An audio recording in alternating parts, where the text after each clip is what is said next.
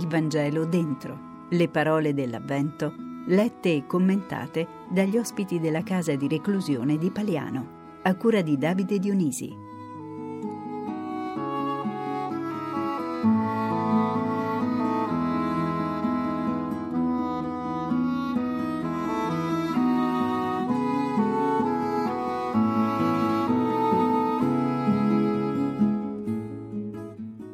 Nell'anno quindicesimo dell'impero di Tiberio Cesare, mentre Ponzo Pilato era governatore della Giudea, Erode, tetrarca della Galilea, e Filippo, suo fratello, tetrarca dell'Iliturrea e della Traconitide, e Lisania, tetrarca dell'Abilene, sotto i no- sommi sacerdoti Anna e Caifa, la parola di Dio venne su Giovanni, figlio di Zaccaria, nel deserto. Egli percorse tutta la regione del Giordano, predicando un battesimo di conversione per il perdono dei peccati, come scritto nel libro degli oracoli del profeta Isaia. Voce di un uomo che grida del deserto. Preparate la via del Signore, raddrizzate i suoi sentieri. Ogni burrone sarà riempito, ogni monte e ogni colle sarà abbassato. Le vie tortuose diverranno diritte e quelle impervie spianate. Ogni uomo vedrà la salvezza di Dio.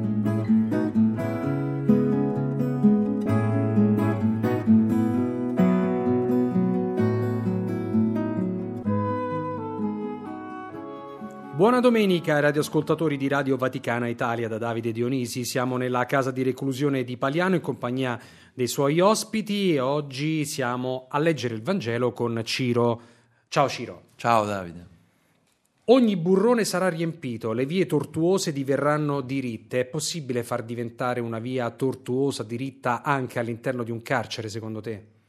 Io credo che se noi guardiamo il lato nobile di un carcere, l'istituto, proprio la- l'istituto penitenziario ha questo compito, quello di raddrizzare delle vie tortuose per farle diventare più lineari, dritte possibili, con l'impegno personale di un detenuto che sceglie di cambiare una via tortuosa per una più facile di percorrere. Come? Come? Come? Innanzitutto guardandosi dentro, fare un viaggio introspettivo, capire quali sono i suoi errori, ma poter avere anche la possibilità di scegliere effettivamente davanti a una scelta che gli viene messa davanti, che non sempre magari accade, di poter percorrere altre strade e quindi abbandonare la via degli errori per prendere delle strade più costruttive per il proprio futuro. A te è capitato? Personalmente a me si è capitato e non posso dire che mi sia capitato nell'immediatezza, ma in un percorso significativo, abbastanza lungo, che diciamo un momento ho iniziato a riflettere su quello che doveva essere la mia strada da percorrere, ho avuto l'opportunità, soprattutto in questo istituto, di poterlo fare e oggi sono soddisfatto e contento dei miei cambiamenti. Se tu dovessi raccontare questo percorso a un altro detenuto di un altro istituto, come lo faresti? Gli direi che mm, un percorso come questo non è difficile da intraprendere, ci vuole forse mm, la gente pensa che sia difficile prendere in considerazione il percorso di dare una svolta alla propria vita, ma fondamentalmente non è così perché se si inizia a pensare, a amare le persone che si hanno intorno, il coraggio viene da sé. E quindi invoglierei gli altri a riflettere su quello che è veramente il valore della vita e gli affetti quali sono veramente, perché se ci sono degli affetti concreti la volontà di svoltare c'è, perché l'opportunità c'è, bisogna saperla scegliere e volerla, volere anche poter. Grazie Ciro. Prego. Avete ascoltato?